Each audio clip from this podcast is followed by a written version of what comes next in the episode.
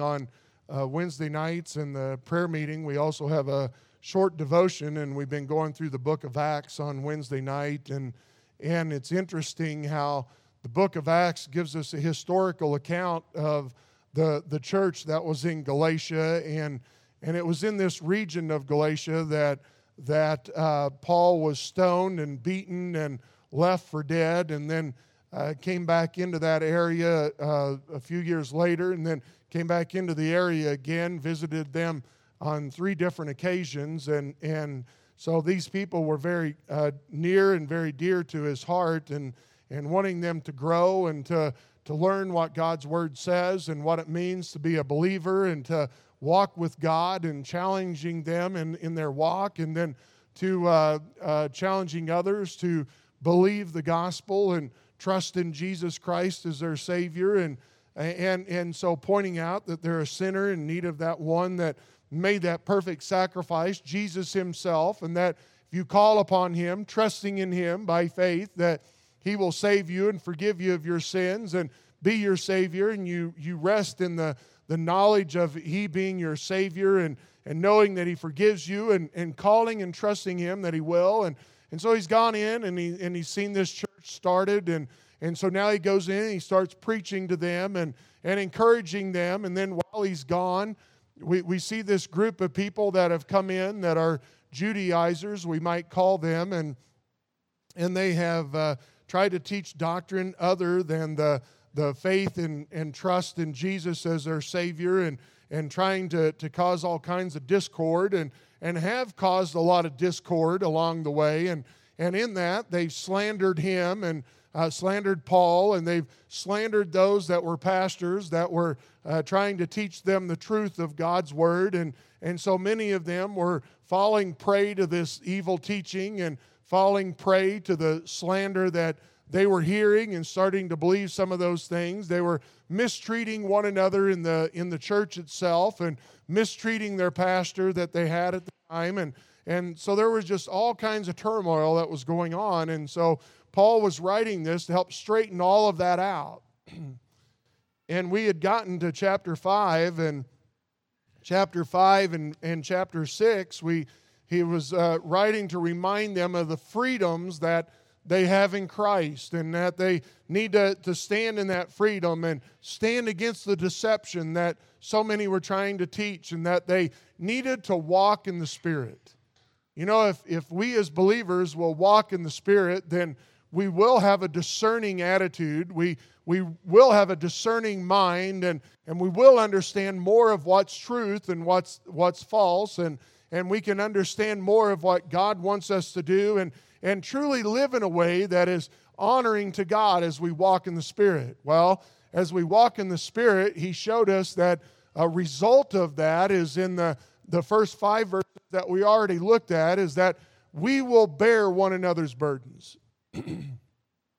now, we have responsibilities that all of us have to keep in mind and, and take care of ourselves, but, but we also, as a church body and as a family that we truly need to be, we will help one another in carrying their burdens. And, and, that, that is a part of walking in the Spirit and being the kind of uh, church body that God wants us to be. And, and so, what a blessing that is to know, and what a blessing it is to see that in our church family. you know, I, I, um, been in the ministry a long time, but one of the things that, that takes a, a lot of toll on you are, are funerals. and um, I, I don't know, maybe it's just me, but I put a lot of, lot of thought into those. And, and especially if it's someone in your church and you see them go on to glory and, and you praise the Lord for professions of faith and knowing that they're in heaven, but, but it does wear heavy on you as you uh, deal with that loss and you deal with the family and you deal with the grief and, and, and uh, how heavy that burden is. And, you know, in the last three weeks, we've done three funerals, and now we're going to be doing another one. And uh, it does grow heavy, and it's a and it is a burden. But but let me tell you that that when when you come and you and you wrap your arms around the family members and and you pray for them and you send them texts and you call them and you visit with those that have have lost loved ones, then I'm telling you, that's when they truly understand what a church family is all about. And, and you guys have done well at that in reaching out to those that have loss and, and to encourage them and, and pray for them. And, and we need to keep doing that because that is one of the uh, wonderful ways that we can bear one another's burdens and, and help them along the way and, and be praying for them. But, but here we see that this church had, had gotten so focused on, on all these other issues that, that these guys had infiltrated in with. And, the, and, the, and the biggest thing was they were so legalistic in, in their ideas and in their teachings. Now, in, in legalism, legalism is the idea that you must do certain things in order to be saved.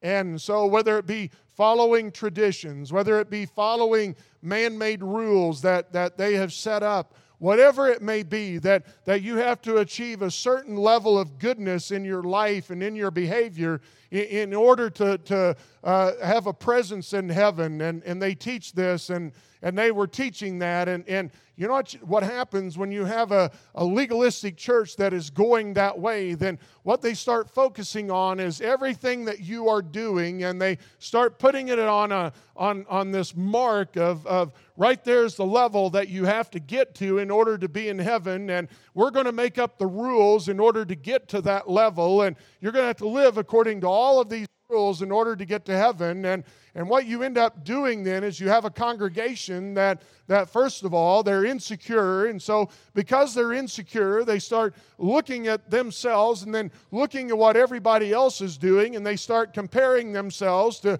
everyone else that is out there. And Paul says that's not biblical at all. Don't be comparing yourself with others that are around you, but you, you be looking at your Savior and the relationship that you have with Him. But, but they start looking at that, and then they start looking at one another, and pretty soon there is absolutely no love in a legalistic church. And we shouldn't even call it a church because it truly doesn't represent God in any way whatsoever. And so that's what had happened here. And they were slandering Paul and they were starting to believe these, these false believers. And, and, and then they had quit carrying and, and, and carrying one another's burdens. And, and they had stopped walking in the Spirit and they started walking in the flesh. And they were, they, they were considering themselves to be holy by, based upon what they were doing. And, and, and Paul had even told them that if you think yourself to be something when you are nothing, you deceive yourself.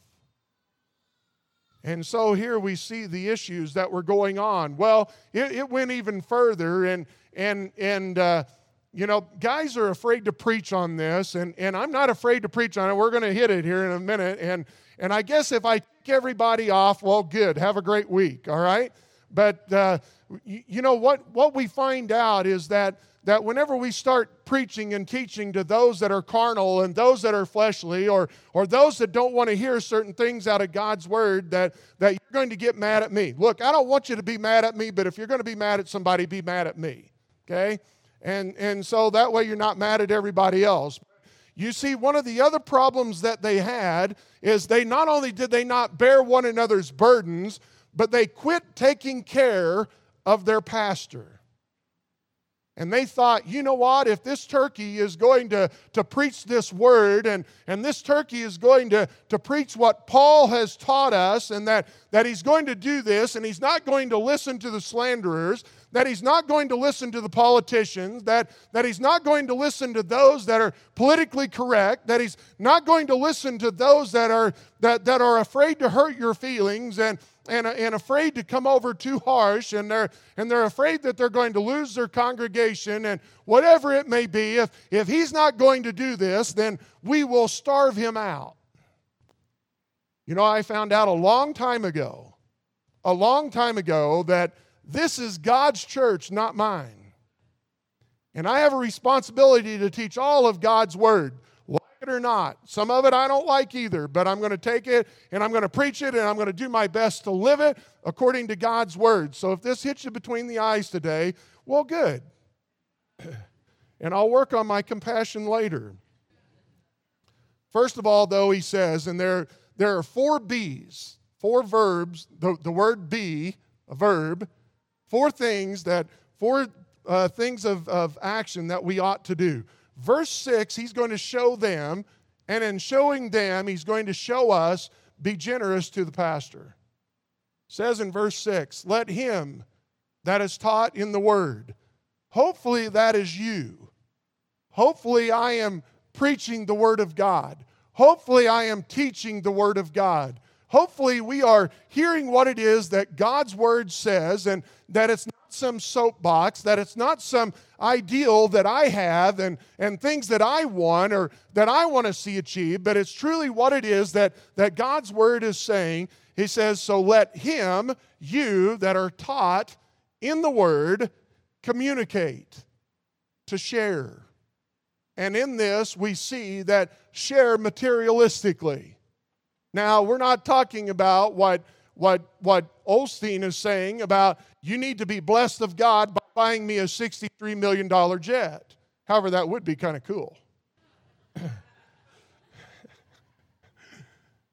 I hate to fly, so but that would get me out of the airport, so I wouldn't have to go through the molestation line every time you go there. But uh, anyway, forget that, all right? Moving on. That isn't what this is about but it is to communicate. And that is exactly what he's talking about here to share and to participate unto him that teacheth in all good things. Look, there, there is no responsibility to take care of a man of God if he's not being a man of God, if he's not preaching and the Word of God, if He's not showing you that this is the Word and this is what we need to do and this is how we ought to live, and, and whether society says it or not, this is what we need to do, then, then if He's not doing that, then get Him out of there. Don't leave the church, get Him out of the church. Throw Him out. Don't leave, but, but get rid of Him. But if He is teaching the Word of God, then you have a responsibility take care of him. It, it's not some, some, some uh, convention somewhere that, that has some, some board of directors somewhere in some other city that, that deals with all of that. Look, some of those things might be good for some reasons, but there is nowhere in the scripture that it says you ought to be that way. It shows me in the scriptures that every church ought to be autonomous, self governing, to themselves, to God only, and to this congregation. And so we need to be that way, and we need to understand that it is your responsibility then to take care of what we have and what we're doing to reach this community. And one of the number one issues is to take care of your pastor. Now, I praise the Lord you do. And I thank God for that. You have always been a generous church, and I and, and, and, truly through the years and, and through the preaching and teaching of this, it's like preaching to the choir, but we have a lot of new people that come along and, and a lot of young Christians that, that need to know and understand that you will never, ever, ever go wrong in giving to God's local church. Never. You won't go wrong in doing that. If that local church is doing what God has called you to do and you're being obedient to that, and I'm not talking about what we saw in, in connections this morning about nitpicky, trivial things that do not matter, and you pull away your money because, I, I, I don't know, you, you quit giving because, I, I don't know, maybe, uh, maybe you think the church has gotten too big and you want a small church, and I'm going to quit giving to it, so maybe it'll go back to smaller. Well, good luck with that. And so, but here, we see that, that God has given us the explanation of this. In Deuteronomy 25 and verse 4, we see the principle stated, and it says in Deuteronomy 25 4, Thou shalt not muzzle the ox when he treadeth out the corn. And so he'd go along and, and he would tread on the corn, and, and, and, and uh, in doing so, he could eat as he went, and, and uh, you kept feeding him. Well, Paul then uses this because the Corinthians were, were uh, known for doing the same thing. And, and Paul went into the, you know, I, I've heard preachers use this because I'm, go, I'm going to give my opinion, okay? Just my opinion, so you can take it or leave it. If you ever have a pastor that enjoys working a secular job more than doing the ministry, let him go do the secular job. I, I heard it in college years ago. Charles Spurgeon said it. If you are better at something other than the ministry and you enjoy something more so than the ministry, go do it. Go do it. And so, because we're, we're going to see that, that the man of God, the one that has given his life and knows that God has called him to do this and to be in that ministry full time, then you need to allow him to be full time in doing so. Now, if he's stupid with his money, uh, you know, that's another thing, all right? But, but if he's right with God, he's not going to be. But in 1 Corinthians 9, verse 9, this is what he says For it is written in the law of Moses, Thou shalt not muzzle the mouth of the ox that treadeth out the corn. Doth God take care for oxen? Or saith he it altogether for our sakes? And, um, well, I'll just go ahead and read through verse 14. Or saith he it altogether for our sakes? For our sakes, no doubt, this is written, that he that ploweth should plow in hope, and he that thresheth in hope should be partaker of his hope. I laugh at this. I'll, I'll move on. You know what he's saying? He said that guy that is coming in and he's preaching the gospel and, and, he, and he's pastoring the people, then, then he ought to plow in hope and understanding that there will be a harvest. And not only a spiritual harvest, but that he's going to be paid for his efforts in, in what he's doing. And, and we have always done in, in helping our, our guests that come through. I, I haven't, I, I don't know of how many of our guest speakers that have come through and have been floored at your generosity and what we give them as a love offering.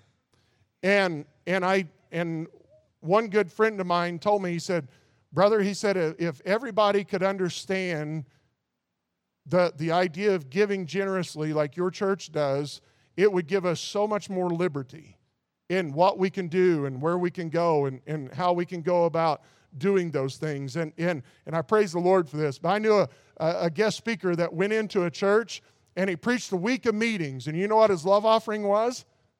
A book. A book. I had to laugh.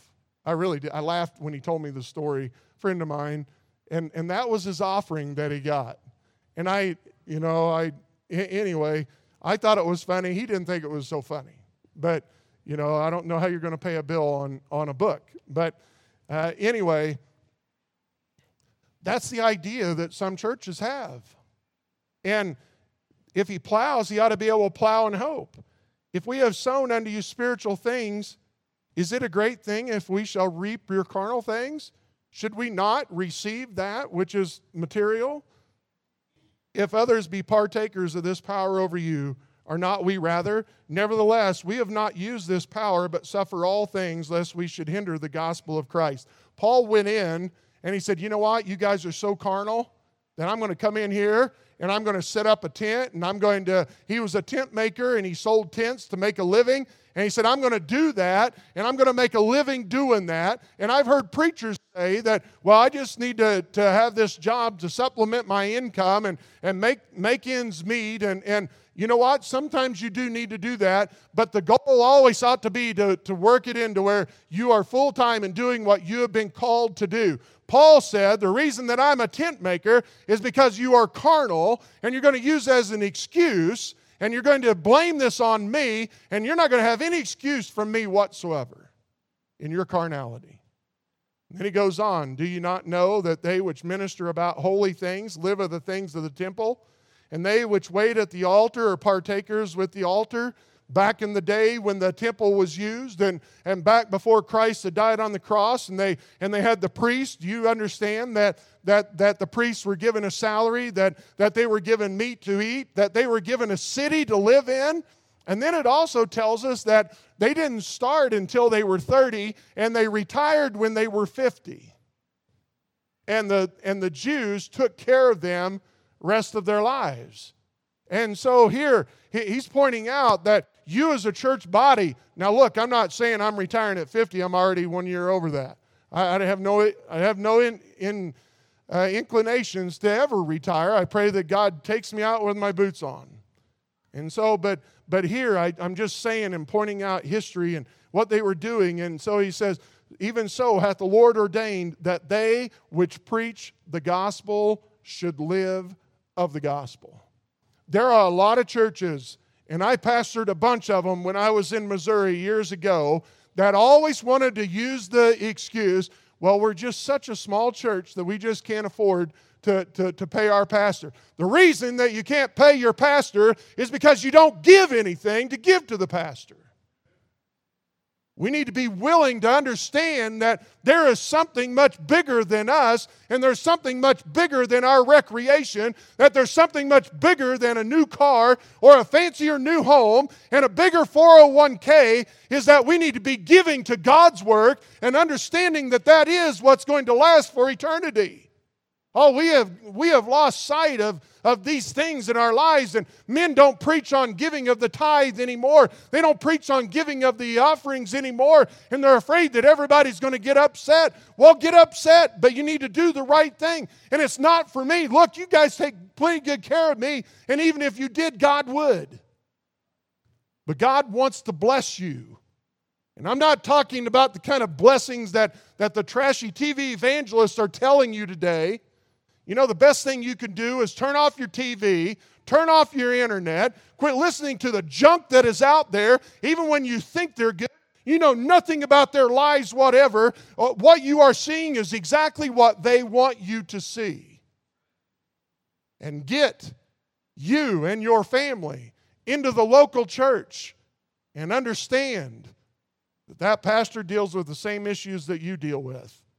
And that we together in a local autonomous church, we decide where our money goes and how it's used to reach and to better our community with the gospel of Jesus Christ. But the pastor's got to be taken care of. If he doesn't, he, uh, he struggles. 1 Timothy 5, verses 17 and 18. Paul writing to Timothy, a young man, he said, Let the elders, that's the pastors, that rule well be counted worthy of double honor, especially they who labor in the word and doctrine. For the scripture saith, Thou shalt not muzzle the ox that treadeth out the corn, and the laborer is worthy of his reward. You want to be biblical? You know, I always heard, I love how guys like to justify things, and, and, and, and I guess I love when I get to a passage like this, I can, you know, you, you want to preach it your whole life, you know? Today is the day. Today is the day, right? but I remember, I've, I've heard this, I don't know how many times, I heard this taught in college, Bible college, and it's wrong. They would say, you know what you need to do is you need to take an average of all the working families that are, that, that are in the, uh, uh, the church, and you need to take the salaries that, that each one of those people are making, and, and you, you, then you need to find the average of what all the families are making and, and, and take the average, and then that's what the pastor ought to make is right in the average of what everybody else in the congregation makes. That way, he doesn't live above the people or he doesn't live below the people. You show me where that's scriptural. You know what you need to do is you need to do that, and you take the average, and then you double it. That's what he says. That is what he says. I've told pastors that. I've told professors that. You're going to teach it, then teach it right. And teach that that, that pastor, the, the last thing he needs to worry about is whether he's going to eat today or not. Hard to swallow sometimes, but counted worthy of double honor, double pay. That is what he's saying. May I say that, you know, there are times where I get convicted because I don't feel like I do enough. And I always, always, always have tried, and for years and years, I even, I even kept a log in, in my office of, of hours spent that so that I would know that I'm not ripping you guys off. At minimum, I always felt like at minimum I ought to do 40 hours. But most of the time it ought to be closer to 50, 60, and sometimes it's 70 hours. And, and how do you, though, you know, and, and I quit doing this because, and, and, and I know that, that I, I don't do the best, okay? But how, how, do you, how do you add the time spent when you wake up at 2 in the morning and you start praying for your congregation? Or, you, or you're praying for someone that you know that's hurting? Do you write that in a log? Do you, do you consider the time where even if you have a, a day off like Memorial Day, but all day long your thoughts are on the funeral that you're going to have the next day and how you can be a blessing and a help to the family. I mean, if a pastor is truly doing what he ought to be do, doing, the, the money truly doesn't matter. But it, it truly is nice to know that you don't have to be worried about where, where it's coming from. And you don't have to go out and work six other jobs to make sure that you make a living. And so we see that the pastor needs to be well taken care of. Look over at Hebrews 13. Hebrews 13. I want to show you something else, and you're, you're going to, to see a, a lot of reasons why my philosophy is what it is through some of the verses that we see today. But tells us in Hebrews 13, verse 17 obey them that have the rule over you. Obey has the idea to follow. To follow. you know, I, I, uh, I saw, a, saw, saw a show one time where this shepherd was um, laying out in the field with his sheep, and there were a couple of coyotes standing out there, and, and so he shot the coyotes because the sheep were all gathered up and they're watching these coyotes, thinking, you know, these things are going to eat us. He shoots both of those coyotes and gets rid of them. And then it showed the sheep just kind of come up to the shepherd and more or less saying thank you. You know, there, there are times where, as a pastor, that, that you, you stop something or you don't allow something that might not necessarily be bad in itself, but through history and through experience and through advice of others because they've gone through that, you realize we just don't need to do this, or this person just doesn't need to be doing this, or whatever it may be. And, and you shoot the coyote, not necessarily, you know, you're, you're stopping the threat, whatever it may be, and not necessarily does the whole flock come around you. Matter of fact, some of them stand out there and they're mad at you and said, Why did you have to shoot the coyote? He was just minding his own business. He wasn't going to hurt us. And that does happen at times. And there are those that, that want to get upset. But here it tells us obey them, follow, follow them. Look, I'm, I'm not coming into your home and telling you how to raise your children. I'm not coming into your home and telling you of uh, you know how you're to eat or how, you know how you're living in that. Look, my responsibility is to give you the word of God. It's your responsibility to take the word of God and apply it to your life. I will do everything I can to help you apply it. But you gotta, you're going to have to be the one do it. I'm, I'm not going to do that. But you still need to be willing to follow him. And that is an imperative command. Follow them that have the rule over you. The one that leads you, that guides you, but also has the idea who regards you and considers you. Those that have that kind of a rule, you ought to be following them.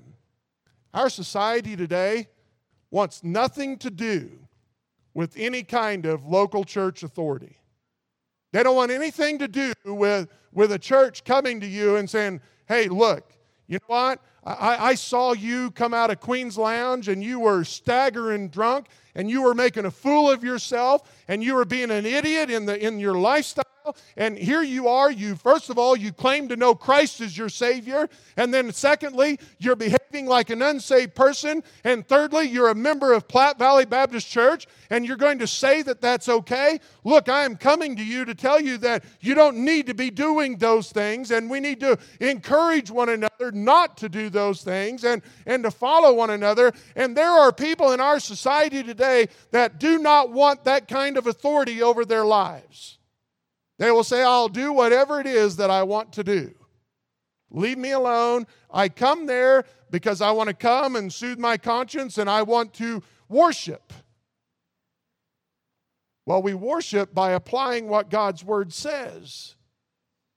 And part of it we see that We need to take care of the pastor, but not only do you take care of him materialistically, but you also you follow him that have that rule that that truly is being biblical. And how do you know if he's being biblical? You be like the bereans and you get in the word of god every day. And you challenge me along the way. I think it's great to be challenged. And submit yourselves. Yield and give away yourselves. That's a command also. For they watch they guard, they care for, they're alert, and they're sleepless because they consider who you are and their responsibility of what they need to do as they that must give account.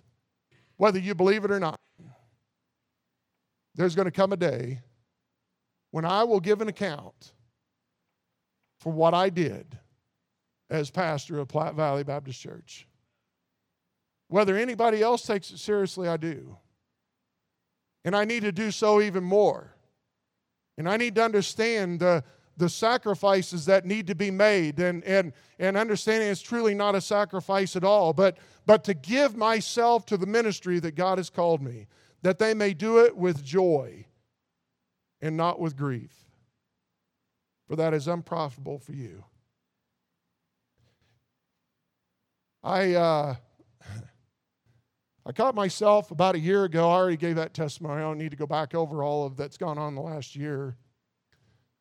But you know, you, you when you go through some heavy moments in your life, I, I've, I've noticed some some things that you do, and releases or whatever you might call it in dealing with with heavy responsibility or or things. And you know, one of the things I've noticed is that when I when I really start getting stressed now, and this hasn't been until in the last year, but maybe I shouldn't share personal stuff like this, but I do. But um, I caught myself when you start thinking about certain things, I would sigh like that. I, and I caught myself doing this a few months ago. And it's like, you're thinking too much. You, you need to go back to, to praying and, and giving yourself to the Lord and trusting Him. Because pretty soon you, well, there, there are times, and, and I know that I can't, I can't explain everything as a pastor. I'm just hoping you can understand some of this. You know, you guys come, you come on Sunday, you know, you come on a Wednesday, you come Sunday night. Some of you just come Sunday morning, wish you'd come more and, and, and understand more about what a church family is all about. It's not about a sacrifice of time, it's about giving yourself to God.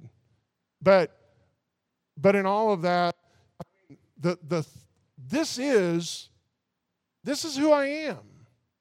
I mean, I, I looked at leaving a number of years ago, and, and God showed me that, look, you need to be right where you are because I called you there and because of the people. And through that, God has changed my heart. And this is who I am. And I do love this ministry. And I love Morgan County.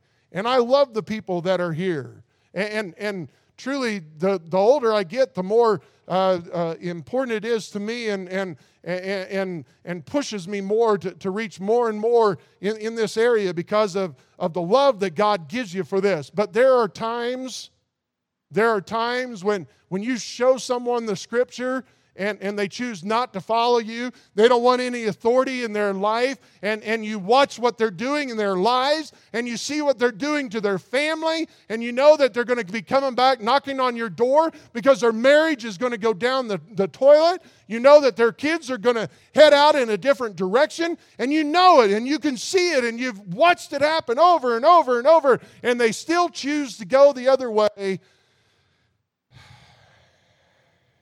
and it's heavy. And they say, God says, just don't do that. They do give an account. And it ought to be enjoyable, not with grief, for that is unprofitable for you. it's not good if that's all the pastor is dealing with is putting out fire after fire after fire. You know, it, it, there, there's no growth. There, there's nothing going on in a church when all you're doing is putting out fire after fire after fire. But there's such a blessing when people are right with God and, and they and they love the pastor for who he is, your pastor. I mean, he's a dork at times. You know, I say things that are going to tick you off. I'm going to do things at times. I sold my Dodge and bought a Ford, you know? but you know, we we just need to we need to do what we do out of love. These Galatians had forgotten that. They had totally forgotten anything about love. And they had totally forgotten that that, that one that was teaching them the word truly loved them and wanted them to grow and wanted them to be what God wants them to be. And so I hope that everybody here always knows that through all the years, whatever God's given us to left together. But secondly, verses 7 and 8, and we'll hurry through the rest of this be sure to sow to the Spirit. For he that soweth to his flesh shall of the flesh reap corruption. Scofield made this statement,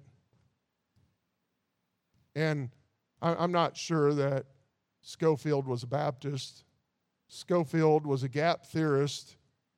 Scofield probably wasn't everything that, that I would necessarily endorse, and so maybe I should make that clear. I was uh, uh, critiqued about that. If you're going to quote somebody, we need to make sure that you know that we don't necessarily agree 100% with them. That's nitpicky, I'm just saying. But uh, Scofield made this statement the Spirit is not speaking here to sinners about their sins, but to saints about their meanness. Look at what he says. For he that soweth, or he says, first of all, verse 7, be not deceived. Stop. This is a command. He's telling the Galatians, you need to stop being deceived.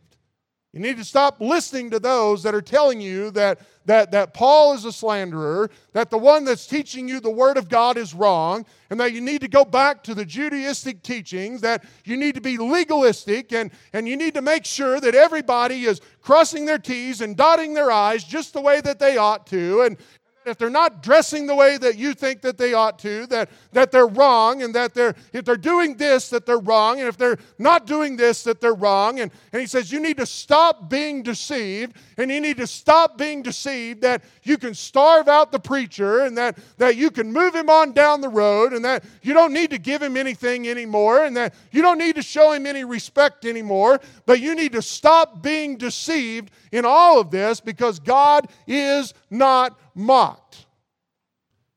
Look, I'm here because God called me to be here. And there are 9,000 other things that I could probably do. I'd have to learn. But this is what God's called me to do. And so, and as long as I do it the right way, then don't listen to those that say he needs to take a, he needs to take a hike. Stop being deceived because all you're doing is mocking God. God will do whatever He needs to. If I become a complete idiot, you ought to vote me out. If you don't vote me out, I pray God kills me and saves the church. Whatever. Whatever He needs to do. But here we need to understand that be not deceived. God is not mocked. For whatsoever a man soweth, that shall he also reap. For he that soweth to his flesh shall of the flesh reap corruption. I know that I ought to give to the church, but I really want that new 40 foot fifth wheel. I need that Bayliner boat to go on behind it. And of course, now I need the $80,000 truck to pull it. And I know that I ought to give more to God, but that $3,000 a month mortgage is just killing me. And I just got to do this. And because this is our home, and, and of course, God said that, that we need to have a stable home. And so we're going to spend it on that. And, and, and by God's grace, Dave Ramsey has said that I need to put 25% in my 401k every month to, to make it. And bless God, Dave Ramsey's got to be right on everything.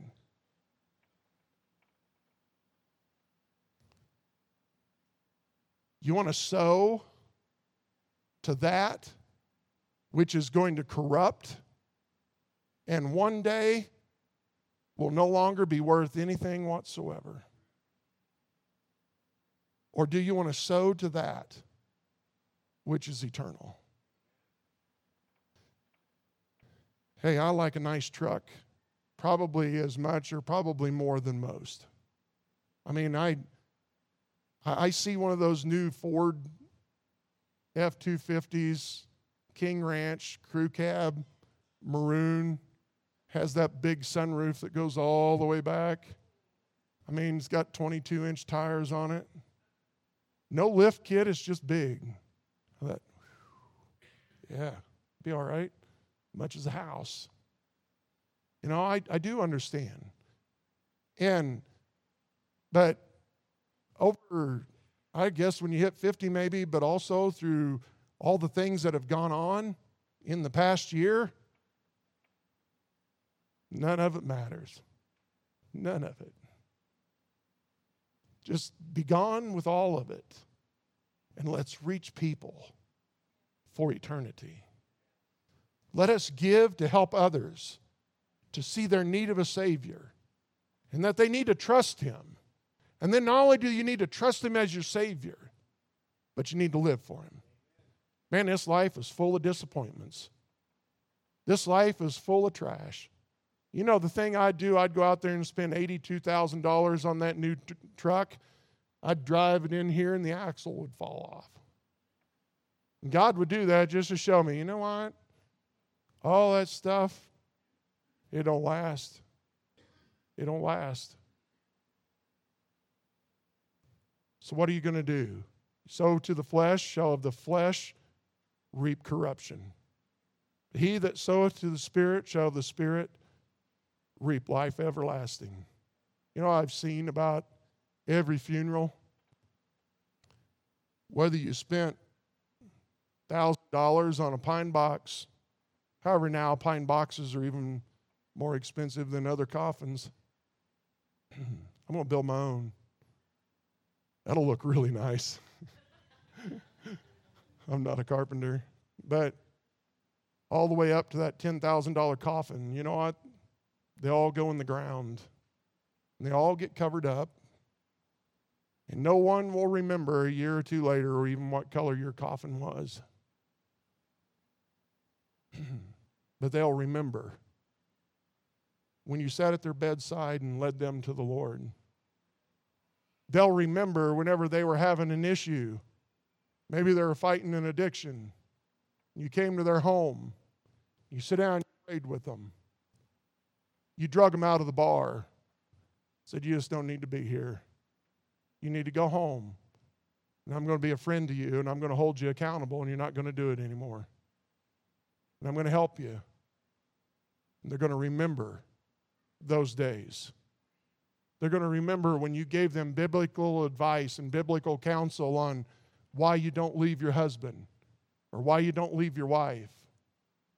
And later on, when your marriage is strong and God is blessing it, you'll look back and see the eternal dividends of someone that cared enough to make an eternal difference. He that soweth to the Spirit shall of the Spirit reap life everlasting. And let us not be weary in well doing. You know, we're out of time, but Luke 18, 1 through 7. Don't be weary in praying. Your prayers can make a difference. Don't quit praying.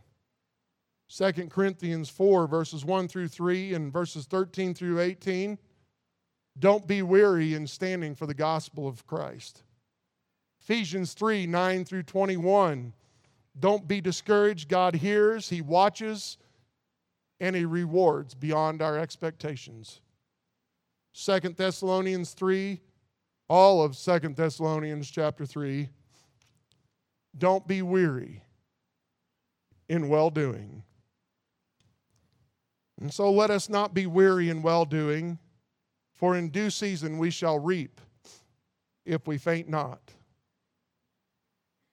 And so don't be weary. And then verse 10, one I have to work on. Just be nice. Be good to everyone. Not always easy, is it? But look at this. This is what, as we have, therefore, opportunity. Do you know that word opportunity means the appointed time? The appointed time. Every time you run into someone is an opportunity. And it's an appointed time that God is using in your life to make a difference in someone else's. If you stand there and say, You're an idiot, you just blew your opportunity. Sometimes you really want to say that, but that's not what God wants us to do. As we have, therefore, opportunity, let us do good unto all men. Do you remember that meme that was on Facebook this winter where it said, Don't let me be the guy on the left. And it showed some stairs. And it showed half of the stairway was swept off, and they did not sweep the other half for their neighbor. It was like a condo. And so, let me not be like the guy on the left. Let us be good to one another, and especially those of the household of God. What does the world think if we come together and we fight like relatives? Or we fight like cats and dogs? What is the world thinking if we're acting just like them? We need to be different. And we need to be good. We need to be good unto all, but especially unto them who are of the household of faith. Let us be the family of God that God will use.